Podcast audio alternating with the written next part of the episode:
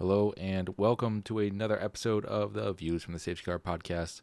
My name is Paul, and today is our Mexico Grand Prix episode. Uh, we'll kick it off with a little bit of a discussion of the disqualifications that happened at the United States Grand Prix last weekend and a little bit about why that happened. Uh, of course, we'll go into our track preview and t- talk a little bit about the track history and also uh, We'll talk about Mexico as a part of our country not a quiz portion. Then lastly, we'll finish it off with a discussion of F1 Academy, what it is and uh, why it's important. So stick around for that. Uh, this is a good episode. Hope you enjoy it. And here's the show.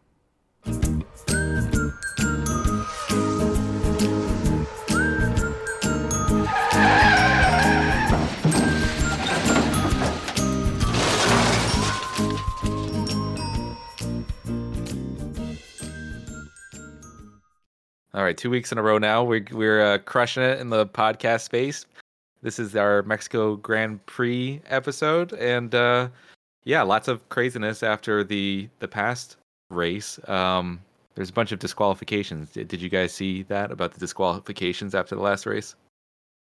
Yeah, of course. I mean, it uh, led to Logan Sargent getting his first ever F1 uh, ever uh, points in Formula One at at the U.S. Grand Prix naturally. Uh, you know, How many of the disqualifications the, uh, were in the top like uh top five?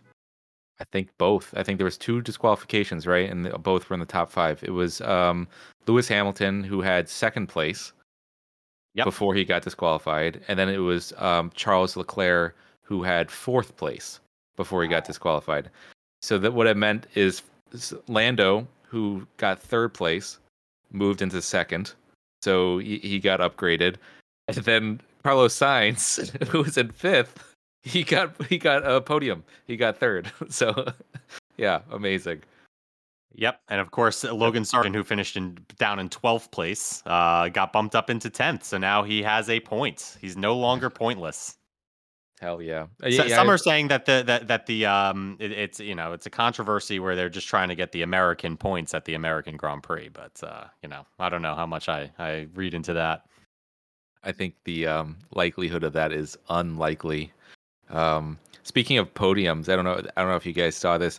Did you hear about the? Uh, did you watch it to the end? Did you see the booing on the uh, on the podium at the end? Yeah, yeah, I, I, I did. Yes.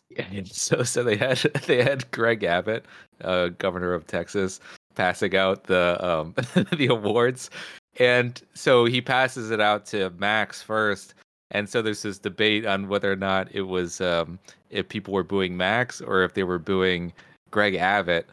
I think that they're probably booing Greg Abbott, but it is a big uh, Mexican um, Grand Prix. It's uh, you know probably the second largest Grand Prix for Mexico fans outside of Mexico, I'm sure.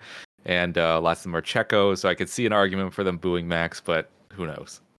Yeah, I think certainly they were booing Greg Abbott. I think a lot of uh, U.S. fans in general would also uh, boo Greg Abbott. He's not uh, particularly popular anywhere except for Texas. Yeah. So I thought, yeah, that was that was just kind of funny. Uh, Remy, you said you were looking up an article though about the uh, disqualifications and why they got disqualified.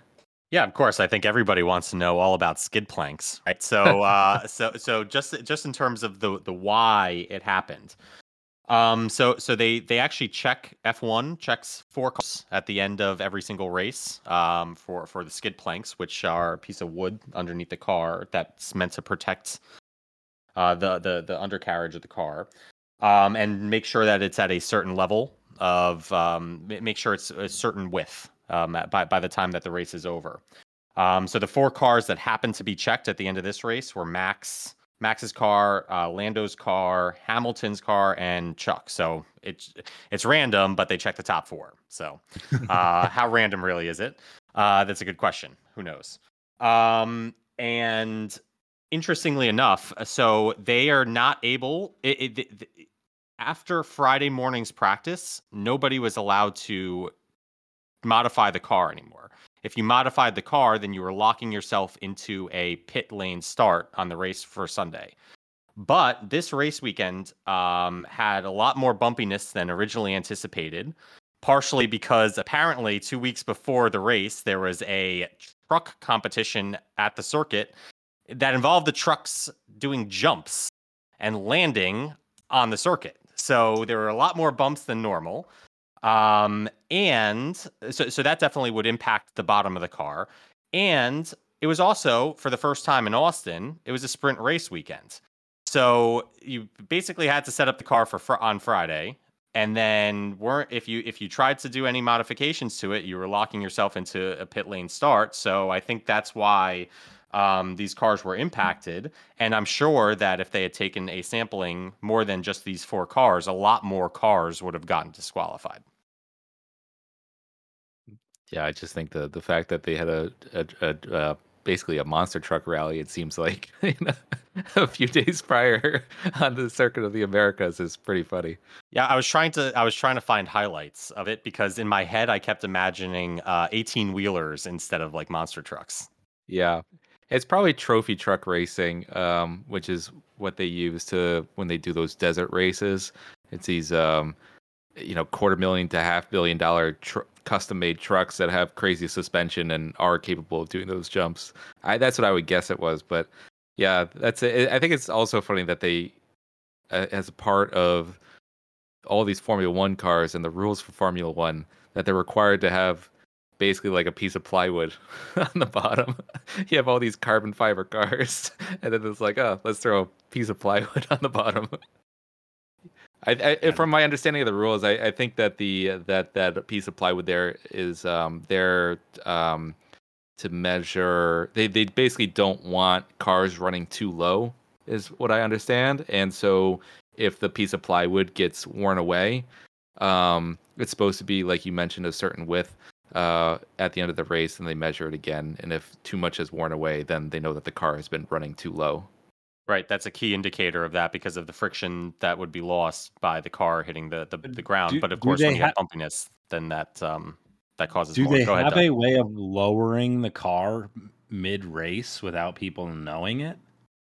Um, so there, Yeah, I guess the question that's running through my mind is why can't they just measure height off the ground? Why do they have to rely on this very odd, like how worn is the wood underneath the car to determine how low the chassis is? I'll, I'll give this a shot as I'm not an engineer. Cars, uh, um, these cars do. They used to have things like adaptive suspension, but that was um, outlawed in Formula One. Um, and so that would be something where you can actively change the height of the suspension. I think they probably have some type of fixed suspension in Formula One. I'm not really sure how they do it, but if they had it or not, I guess there are other ways. Like you can design a car where you can have materials like carbon fiber that can bend under load, therefore running the car lower at higher speeds. So say that you have a bunch of air rushing over the car, that's pushing the car down because it's going over the wing, it's going over the car. So you could build flex into the car that might be able to run it lower mid race um, than it would be while stationary. And and so they and they don't want it to run too low because why? I think it's it might be like it's a good question. It might be a safety thing, or I'm I'm not sure. Um, I'm gonna assume it has to do with safety though. I mean, ultimately, It's the takeaway it's, it's aerodynamics. It's the the answer is aerodynamics. bizarre rules that that F1 has that that ultimately cause uh, viewers of the sport to question uh, how necessary they are. Yeah, yeah. It's um, it definitely makes this more more interesting, uh, because we have a completely different podium than we thought we had, just like a, a you know, a few hours earlier. Yeah. So so so the point of the plank wear rule is to ensure teams are not running their cars too close to the ground. This can offer a performance benefit by increasing the downforce generated by the floors, which are especially powerful under the current ground effect regulations. Why doesn't everyone just do that? That- Like, why, why not allow it? And and anyone like that's part of the design of the car. I think if you do get too low though, it becomes a safety concern. Yeah, I, because I, mean, the, I think this might have. I don't know for sure, but I think this might have to do with. Um, there might be something weird that happens aerodynamically to cars too if they're run too low. Like I, I I wonder if it's one because of you know cars running too low and skidding and the car having wear that way and that causing a safety concern or is there something aerodynamically that happens to a car and causes it to like fling itself up into the air or something um, if it's running too low to the ground you know I, I think that there might be something like that that happens um, but yeah maybe that could be a whole special topic sometime Yeah, who who knew that scru- scrutineering skid planks could be so uh, riveting? Yeah. But yeah, that that's um well I'm excited. Well, I think we um we we this is a, just another North American track. I'm excited to hear what we have in terms of the the country. Not a quiz. Um but it's nice that we have so much uh, representation for Formula 1 races here in in North America. Yeah, four races this year. Uh, five Yeah. races actually. Pardon me, because now we have three in the U.S. We have, of course, have one in Canada in Montreal, and uh, now we're in Mexico City. Yeah, very cool.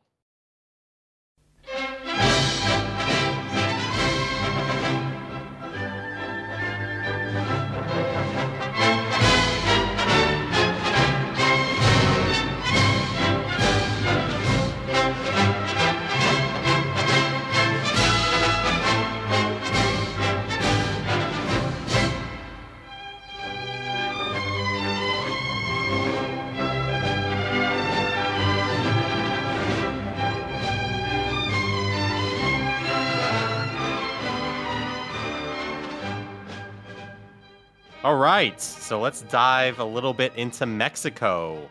Um, so just a disclaimer, normally I have all of my notes written out for what I want to talk about, but uh, this time around I'm going all off the cuff. I did all my research, but I didn't write a single thing down, and we're going all from memory.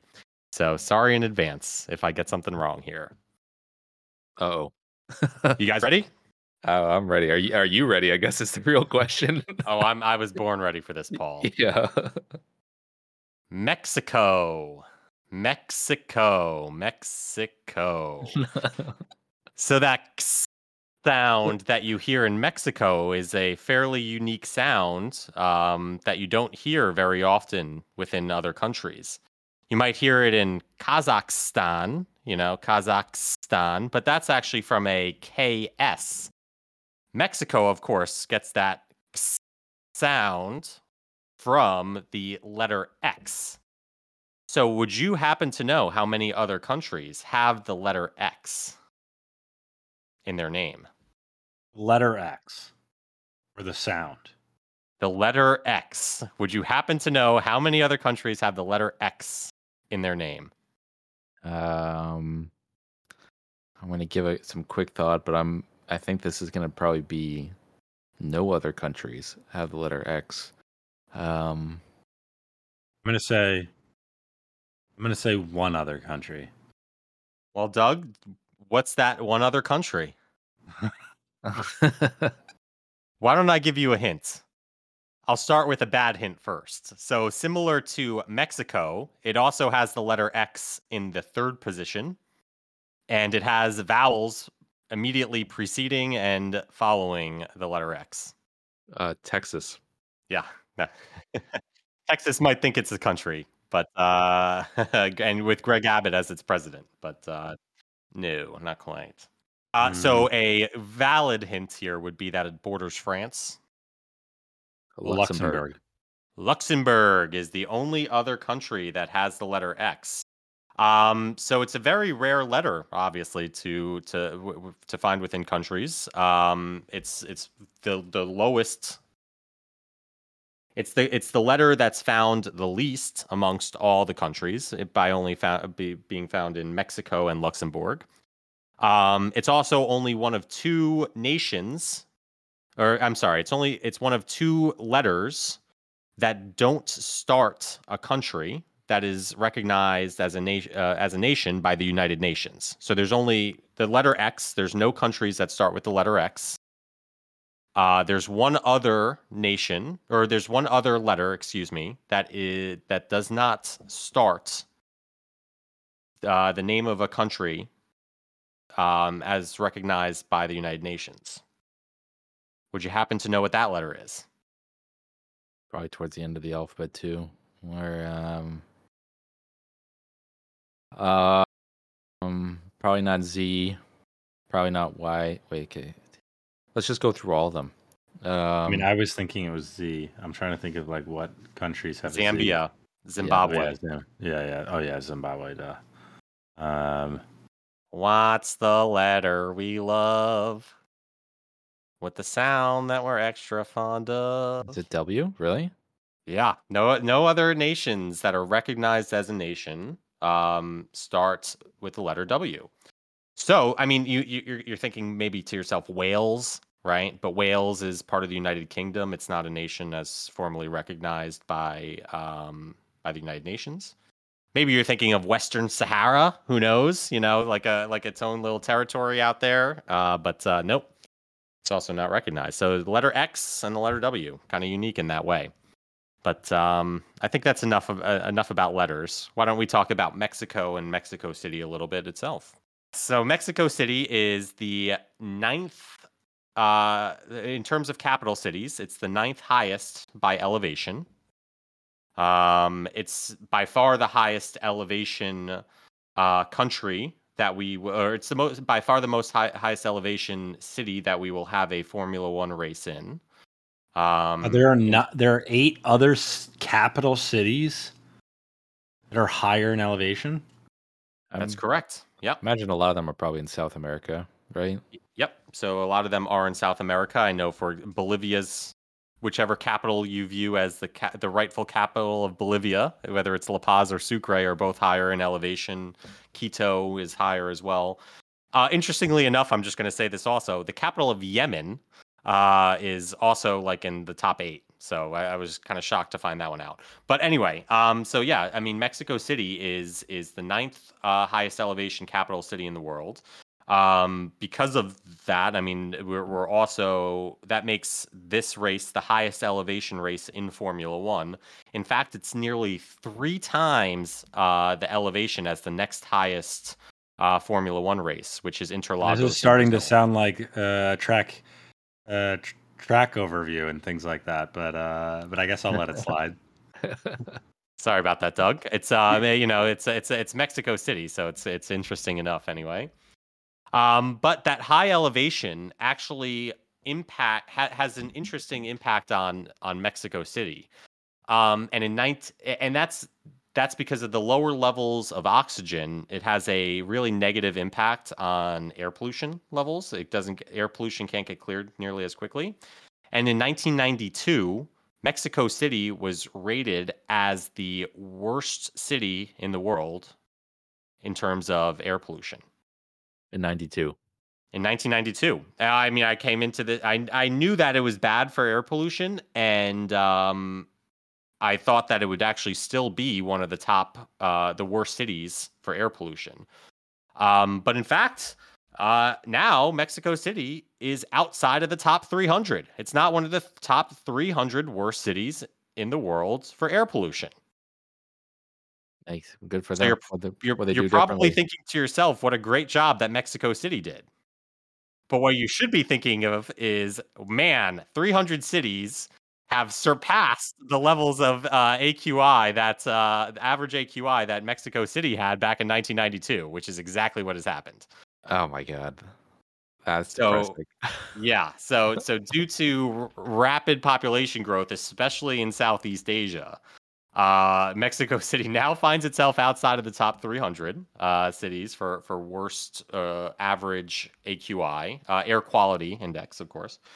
Um, and I was looking it up. 97 of the top 100 cities, in terms of worst uh, average AQI, are all in Asia.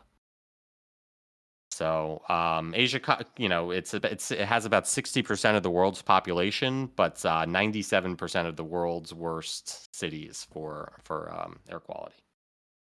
Yikes. Gonna have to uh, start bottling air. I think so. Yeah. Um, and I don't know that there is a great way to fix it because the population growth is still rising in many of the nations uh, that are that are now the worst offenders for it. But um, hey, What let's do you- talk what do you about propose? things. Let's talk. Uh, I, I propose that we we pivot away from that conversation.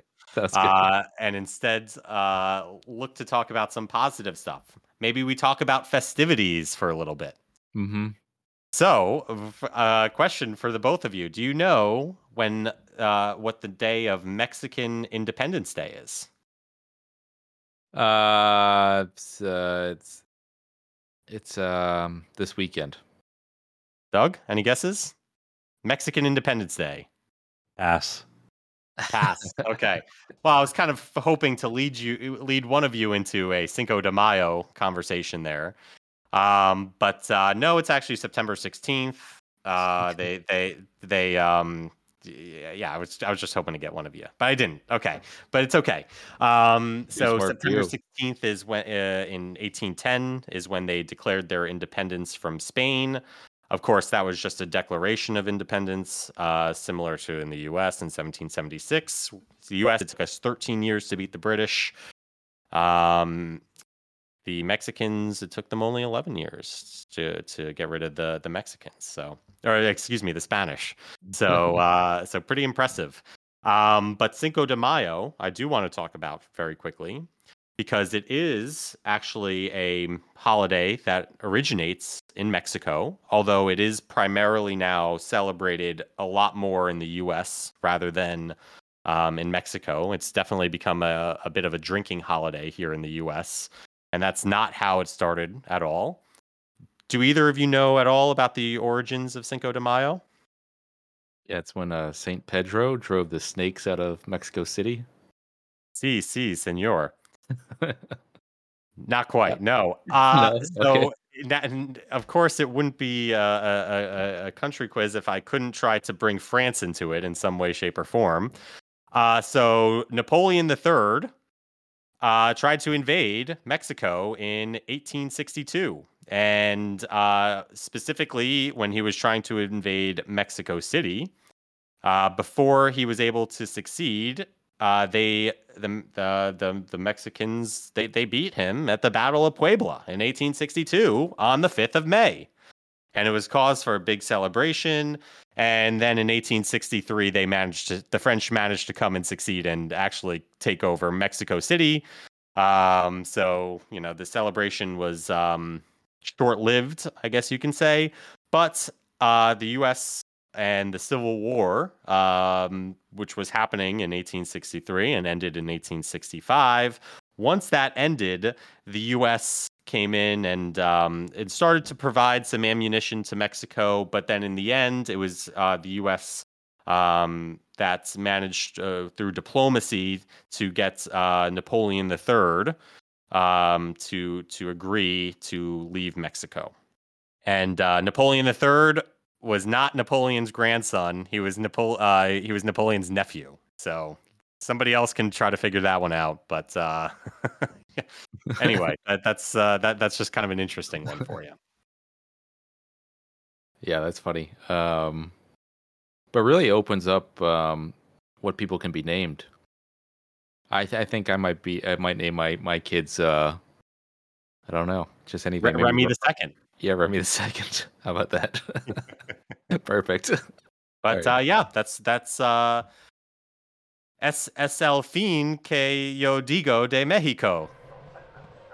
All no right. tengo nada otro. Gracias. Okay. Uh, thanks, Remy, for that uh, insightful uh, country overview uh, and history lesson. PC, senor. Glad to have you back. Uh, although Paul's episode last week was uh, was definitely solid with the uh, Jeopardy board. Was Mhm. was missing that a little bit, but uh, much more insightful, Remy.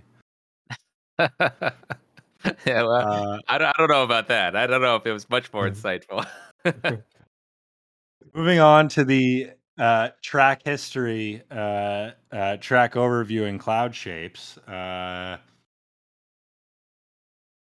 I think kick things off. This is a pretty exciting race. I think uh, as you kind of read about this race, when you watch this race, uh, the fans are insanely energized. It's a great environment. It would probably be a pretty epic place to go and see an F1 race, uh, especially because the city is uh, is really really fun. Um, so jealous to the people who are, are who are going to be at this race. Getting into it, uh, location as we've discussed is Mexico City, uh, and the the track was originally built in 1959. Uh, does anyone here know any of the history of, of the track? No. This is me just trying to delegate Yes, my section. Of course, I know plenty. I know that it's in Mexico City and that it was built in 1959. Perfect. Okay, so the father of Mexico's most famous racing brothers, Ricardo and Pedro Rodriguez, was an advisor to Mexican President Adolfo Lopez Mateo and had a word in his boss's ear about building a racing circuit in Mexico City uh, in a sports park that they had uh, using uh, the existing kind of internal roads. The president liked the idea and ultimately worked on the track, uh, and it was completed in under a year. And so uh, that's kind of how the the first track was was initiated. Uh, that track lasted from 1962, uh, which was uh, a non-championship uh, F1 race. First F1 GP started in 1963, went through 1970, and then they ultimately replaced that track with uh, with the current uh, track with pre some modifications. We'll get into that. Uh, but it was it's named after uh, the, the name of the track is Hermanos Rodriguez uh, Autodromo Hermanos Rodriguez, uh, which is the bro- the Rodriguez brothers, right? Nailed we'll get it. into kind of the we'll get into why it was named uh, after them. Uh, and so ultimately, Formula One cars uh, arrived 1962, like I said. Uh, and there were these kind of starts and stops. And so 1970 it stopped. It came back in 1986 to 1992 then it stopped again and started back up in 2015 um, in the last few years though skipping ahead to kind of the last few years max has won uh, the race uh, for the last two years running. He's won the most out of anyone at this race. He's run won four years total uh, last year, Hamilton, Checo, Russell, and Sainz were kind of the the two through five uh, of that race. Um,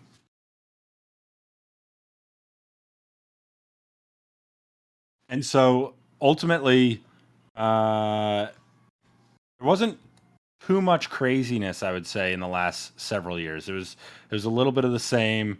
Uh, and so, the, really, the interesting part about this track is is is in its history. Um, and so, I'm going to give a little bit of an overview of like uh, capacity, track. Uh, we'll go into cloud shapes, and then we'll get into a little bit more of like the the actual uh, history of, of the track in the form of uh, uh, the, the the actual design of the track, which is uh, pretty interesting. Uh, Before you so- do that, Doug, has has Checo ever won um, here? So you said Uh, it restarted in 2015. Did Checo win, you know, in 2015, 16, 17, 18, or 19, I guess? No, I don't think so. it. Yeah, no, I don't think so. Um, so just talking about Autodromo Hermanos Rodriguez, inaugural race was in 1986. It's about 110,000 uh, person capacity, which is roughly three quarters the seating capacity as COTA uh, from last weekend.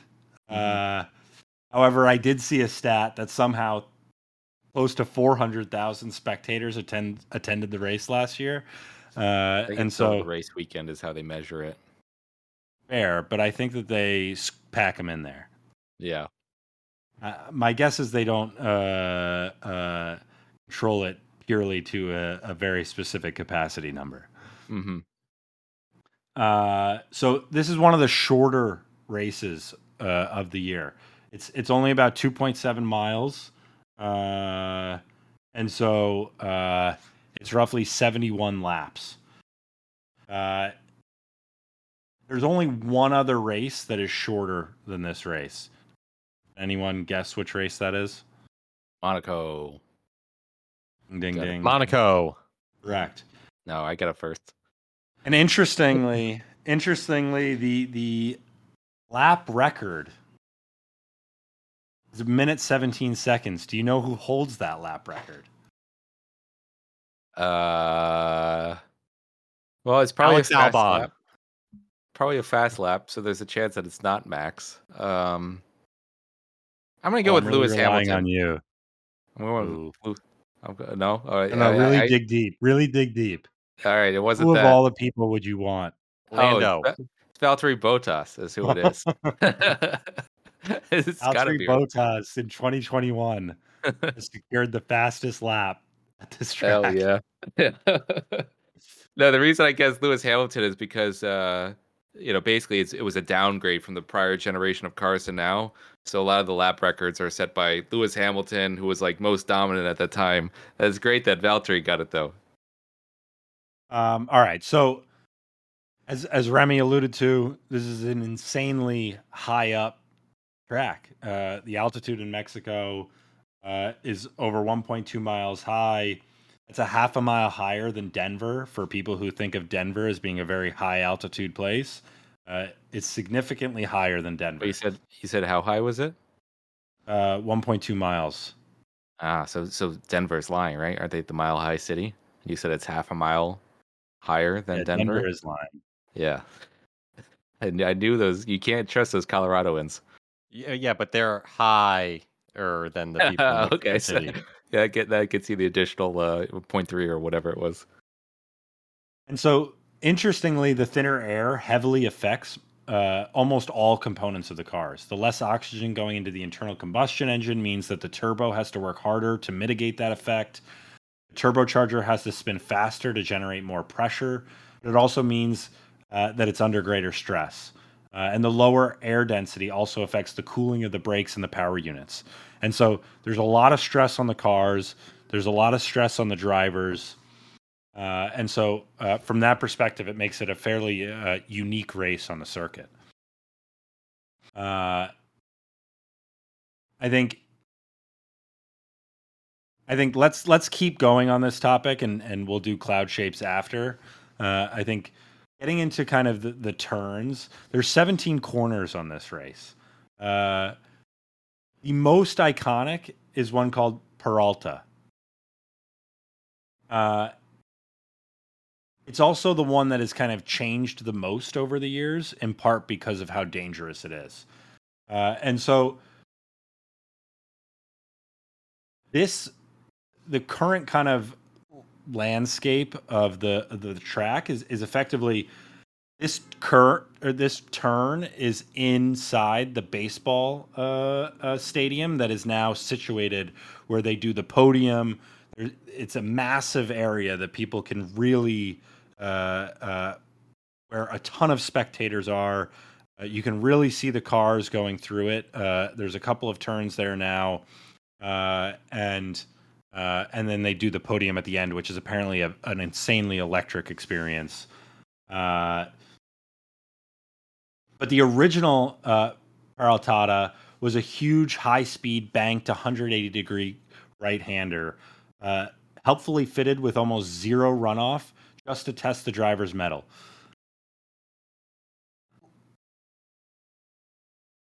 So Mexico's first ra- F1 uh, Formula One race uh, was marred by tragedy. Uh, so this was in 1962.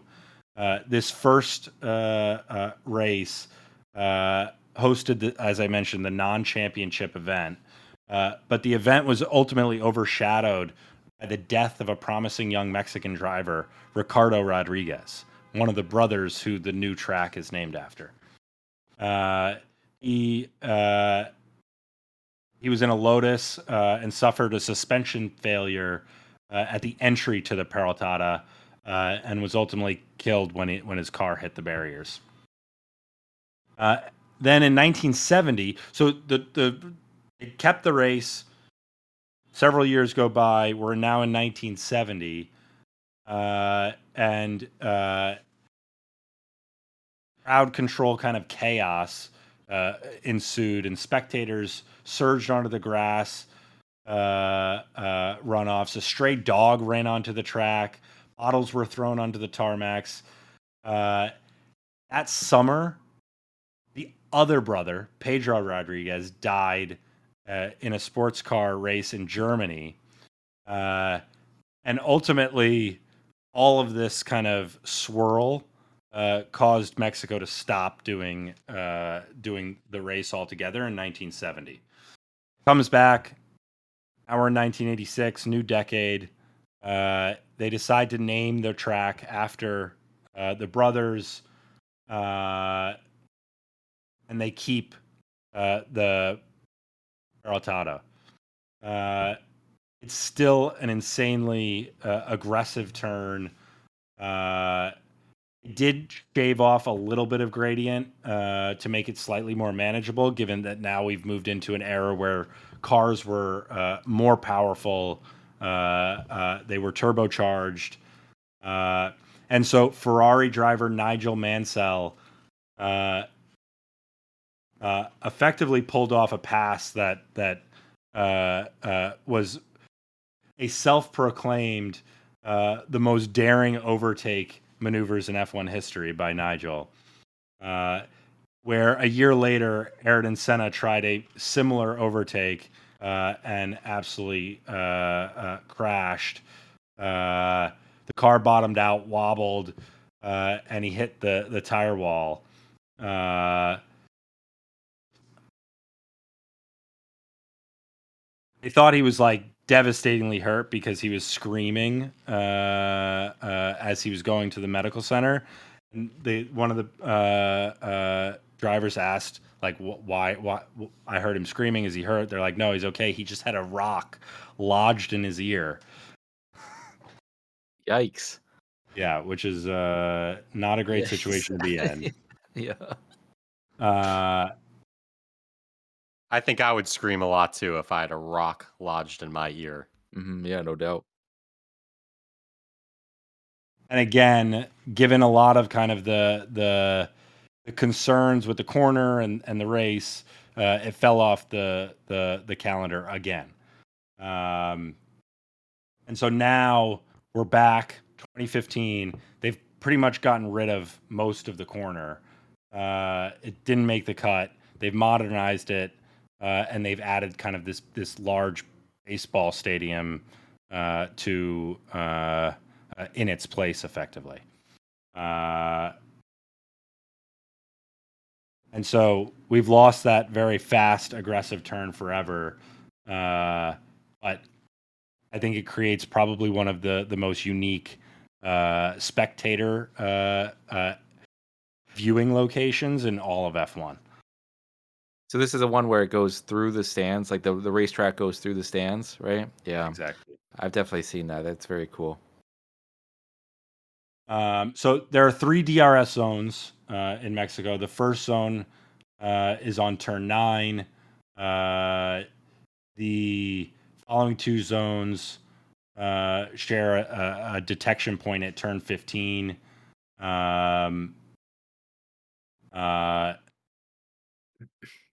and yeah, let, us jump into the tra- uh, cloud shapes and, and take a look at uh, the actual. it's, it's uh, interesting that they're able to squeeze three DRS zones into such a small track.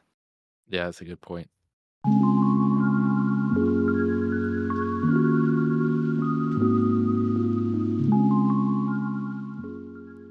Okay, so on to cloud shapes. Anyone have any good ones? Yeah, so I, I've got a my dad visiting right now, and he he I showed him this, and so I got his input. So I have a uh, a Sean uh, cloud shape, and then also Lindsay gave me one, and then I have my own too. So I have three today. So uh, And, I'm just that- going to answer Doug's real question real quick and say no, I don't have any good ones. But like always, I have a bunch of great cloud cloud shapes. I bet I, I bet one uh, one of the ones I have, Paul, though, is the same as your dad. If if I know him. All right, I'll do mine first. The one that uh, I came up with was, um, or maybe one of them came up with it, and maybe I'm just adopting it. Was a squirt gun. It's kind of gun shaped. If it if the gun's facing leftwards, I think it kind of looks like a gun. I see Remy, you're nodding your head. You got the same thing. Yeah, I think that's uh, that's um, uh, very very easy to see. Mhm. Mm-hmm. What about you, Doug? You got anything? I think I think Remy's trying to pick a fight with me because I said that I do not see anything. But I actually didn't hear you say that. I was go. I was um, using the the loo when you said that. Um, I think the one that I had. So yeah, The squirt loo. gun. Yeah, this the squirt gun. uh, don't uh, Albano. I was using Albano when Good, I much when better. I when I Good. said that. Yeah. Um, know your audience. I think that the the one that, the one that I see that I think your dad would have seen too is a B two stealth bomber. Oh, he didn't get that one at all. He, he so he went with the upside down one. If you turn it upside down, um, and you uh, he, he gave beanbag chair, um, mm, like kind of you know, where you know beanbag chair is kind of deformed to the shape of a, a chair, and they usually have like a, a higher back. Yeah, I like that. yeah. So I thought that was a good one. Using that same um, that that same rotation. Orientation. Yeah. Orientation, rotation. Potato, potato.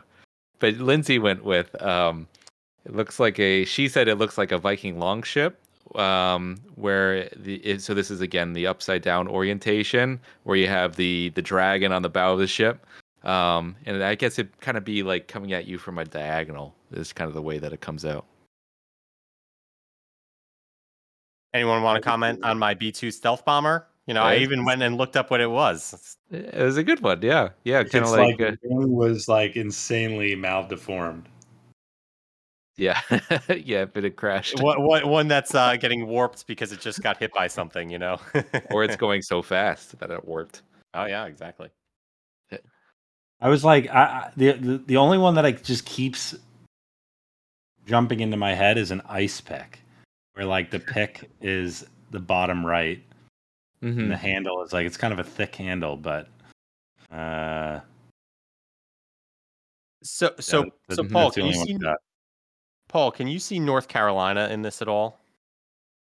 Uh, yeah, it's got a rough shape of North Carolina, the normal iteration. I think Virginia you- a little bit more than Yeah, if, yeah, I think Virginia, if you like flipped it upside down, if you use the upside down orientation, yeah, or or the normal, yeah, or warped Virginia, yeah, I could see that too. Instead of West Virginia. Yeah, definitely. I not think it West would have. Virginia I shape. think it, would- i- isn't Virginia also? It would be upside down, but also mirror image. Virginia is roughly triangular. Yeah, so I think we have some good ones. So, Doug, what was yours again? Ice pick. yeah. That's what I got. Yeah. yeah, I like that one. Yeah, if, it, if it's Virginia, you'd have to flip it on the the the vertical axis mirror. Yeah. I think that's common in Mexico, right? Mm-hmm. That's true. All right, so I think we nailed it. Good job, guys. I think we got the uh, the shape of the track perfectly.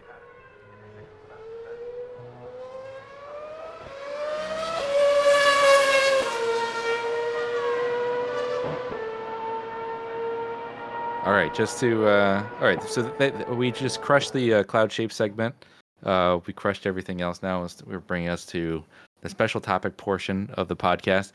So I guess a question first: Have you guys heard of F1 Academy?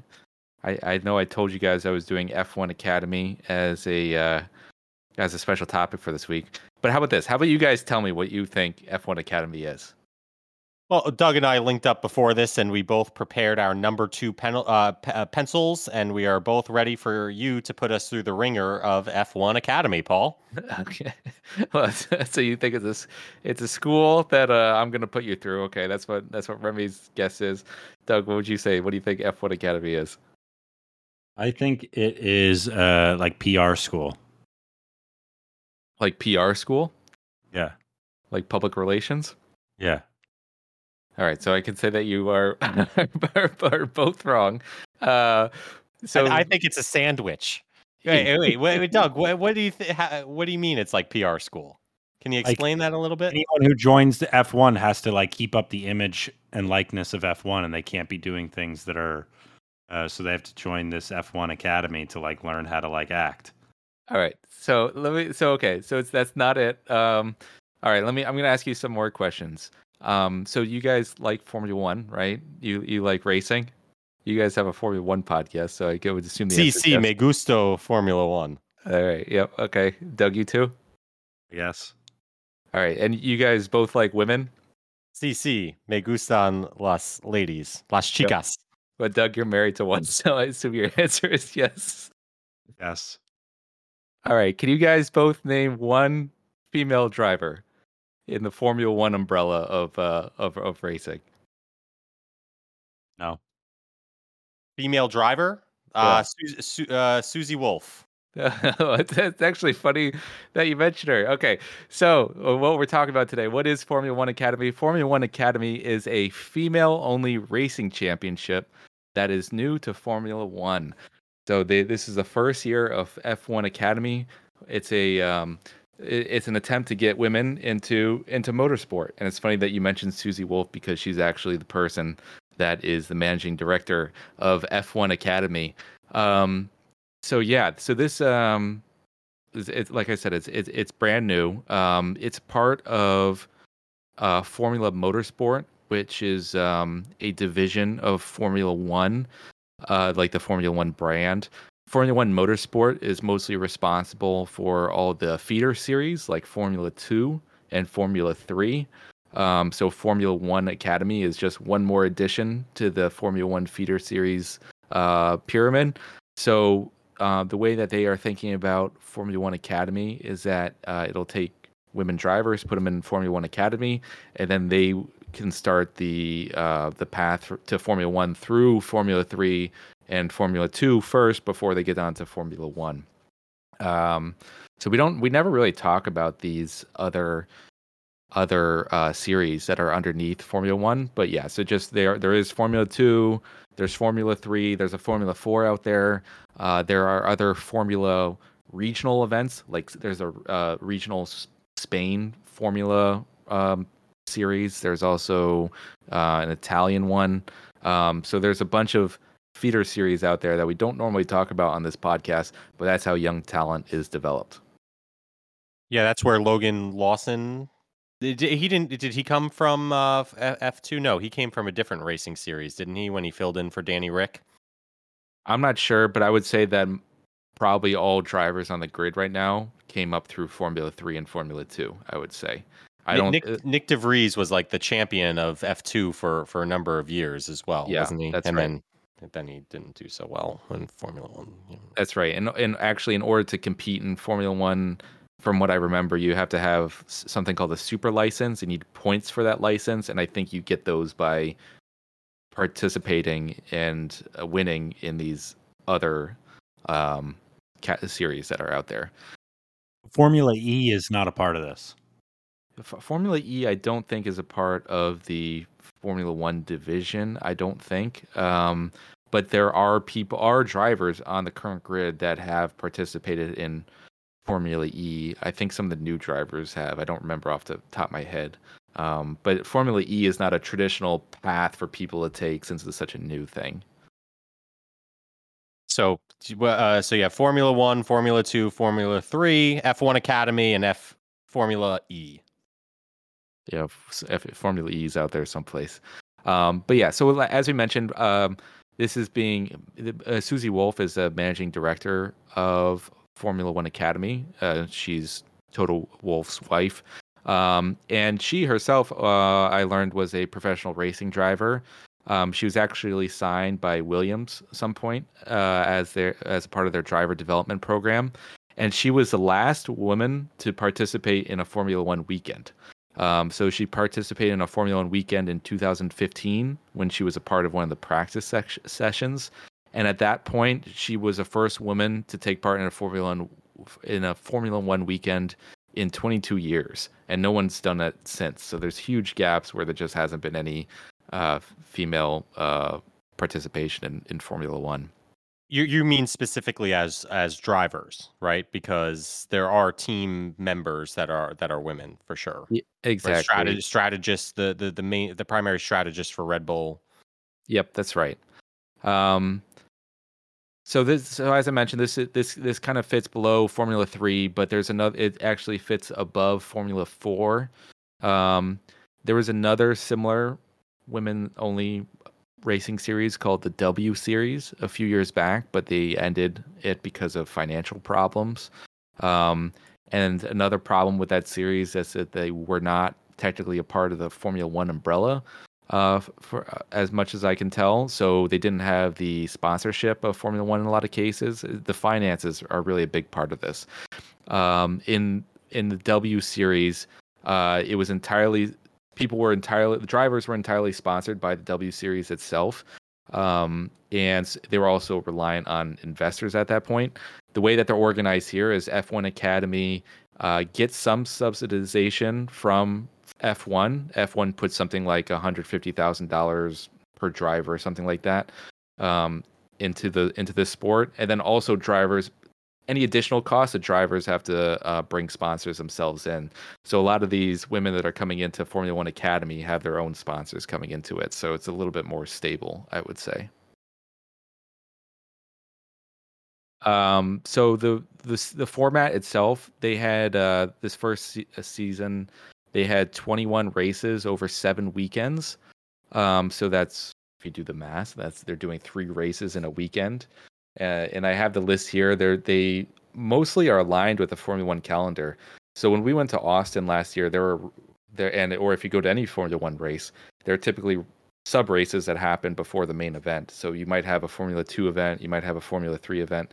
In this case, they have F1 Academy races that are happening before Formula One on any race weekend. And so they're racing at places like Monza, Zandvoort, Barcelona. Uh, they're racing in Austria. They just and they just ended the season in um, Austin, Texas. That was the last race of the of the uh, Formula One Academy season.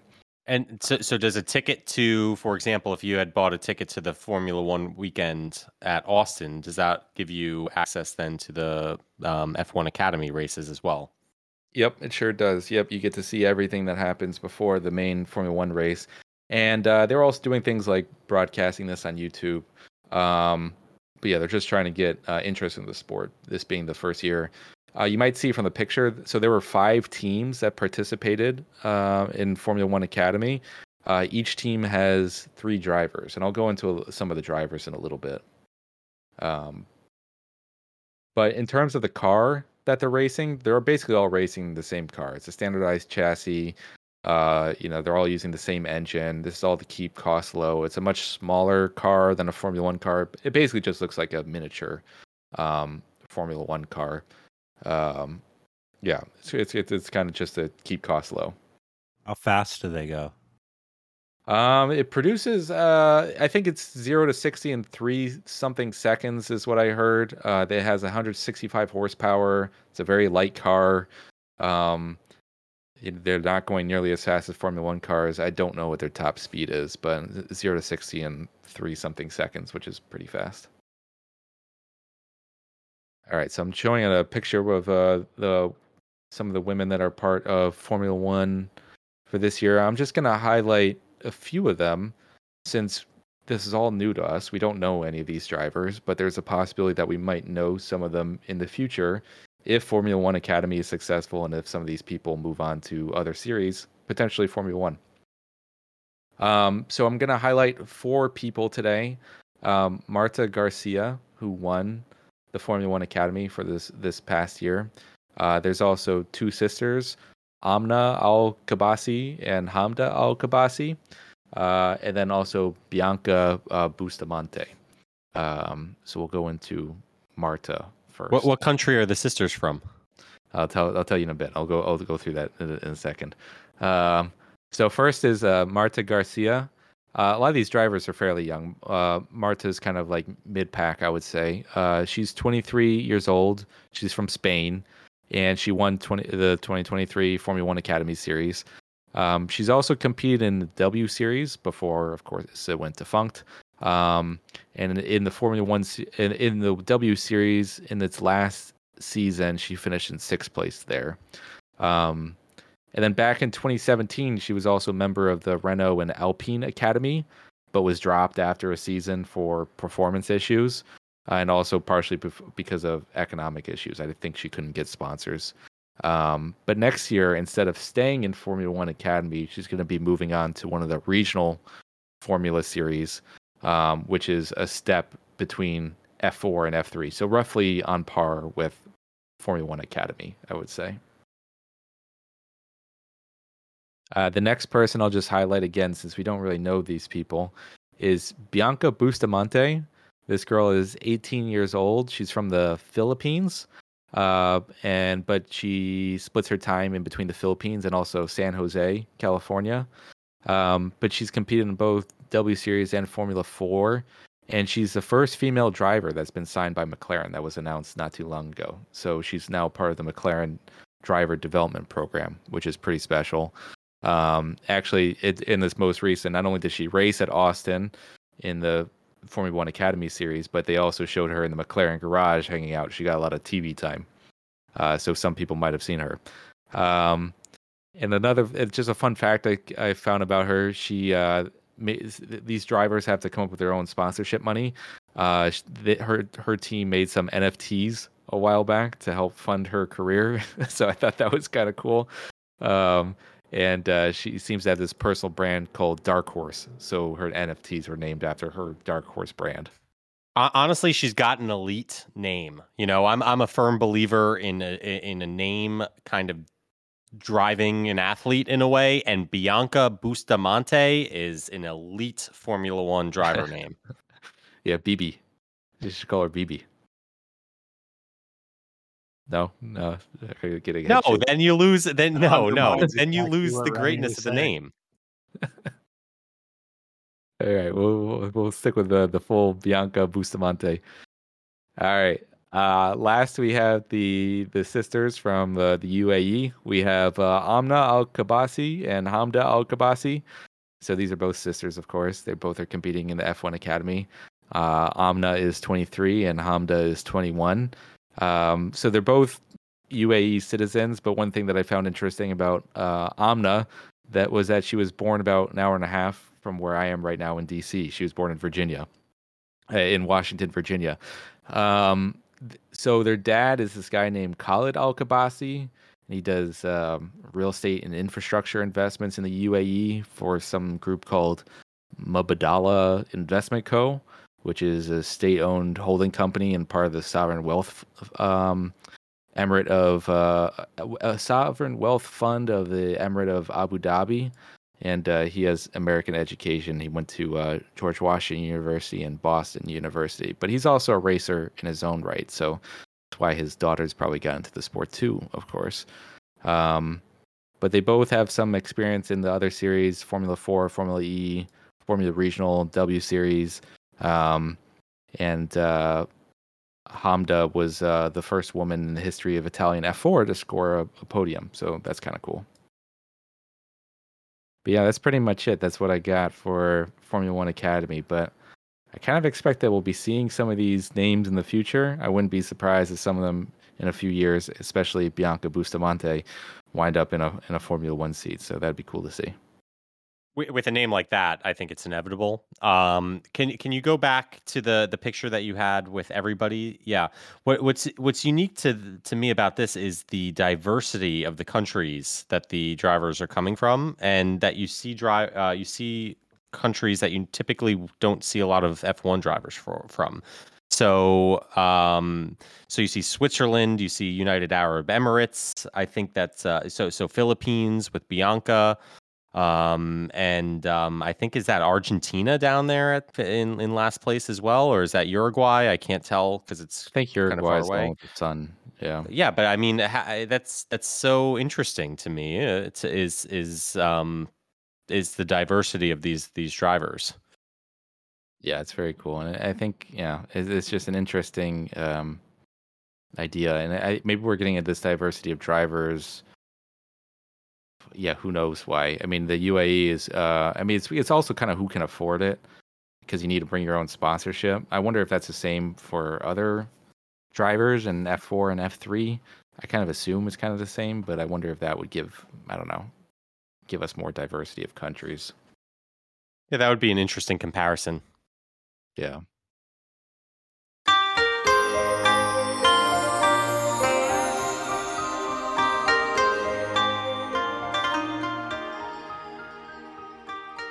All right, now we're to everybody's favorite part of the podcast. This is the haiku ending portion of the podcast where we spent nearly minutes developing haikus to close out the episode.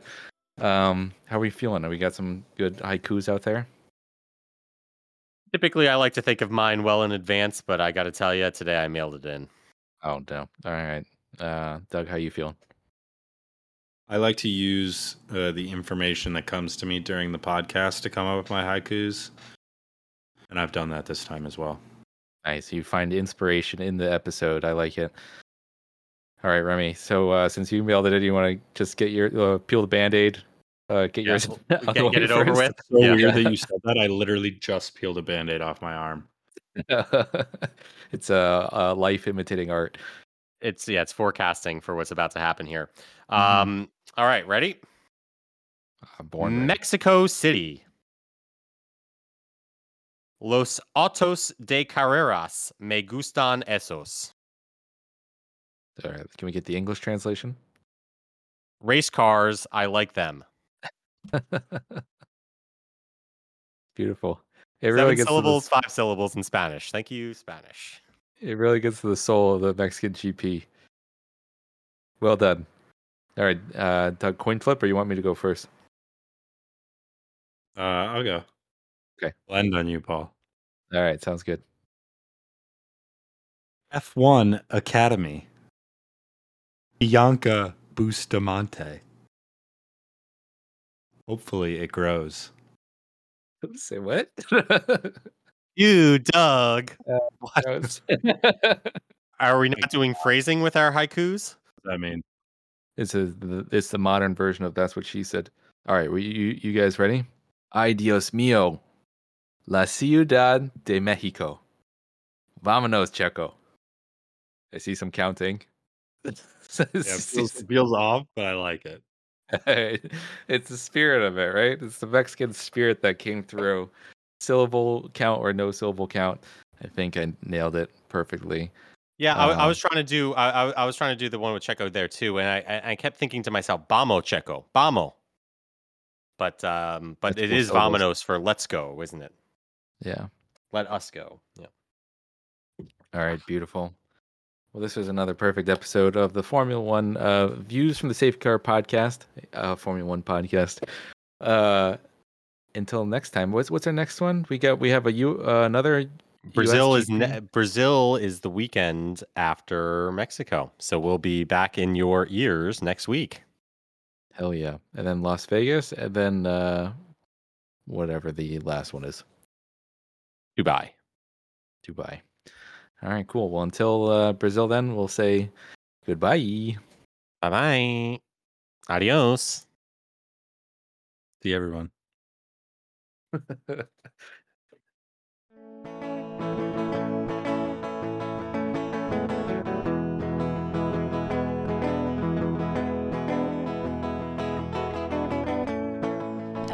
La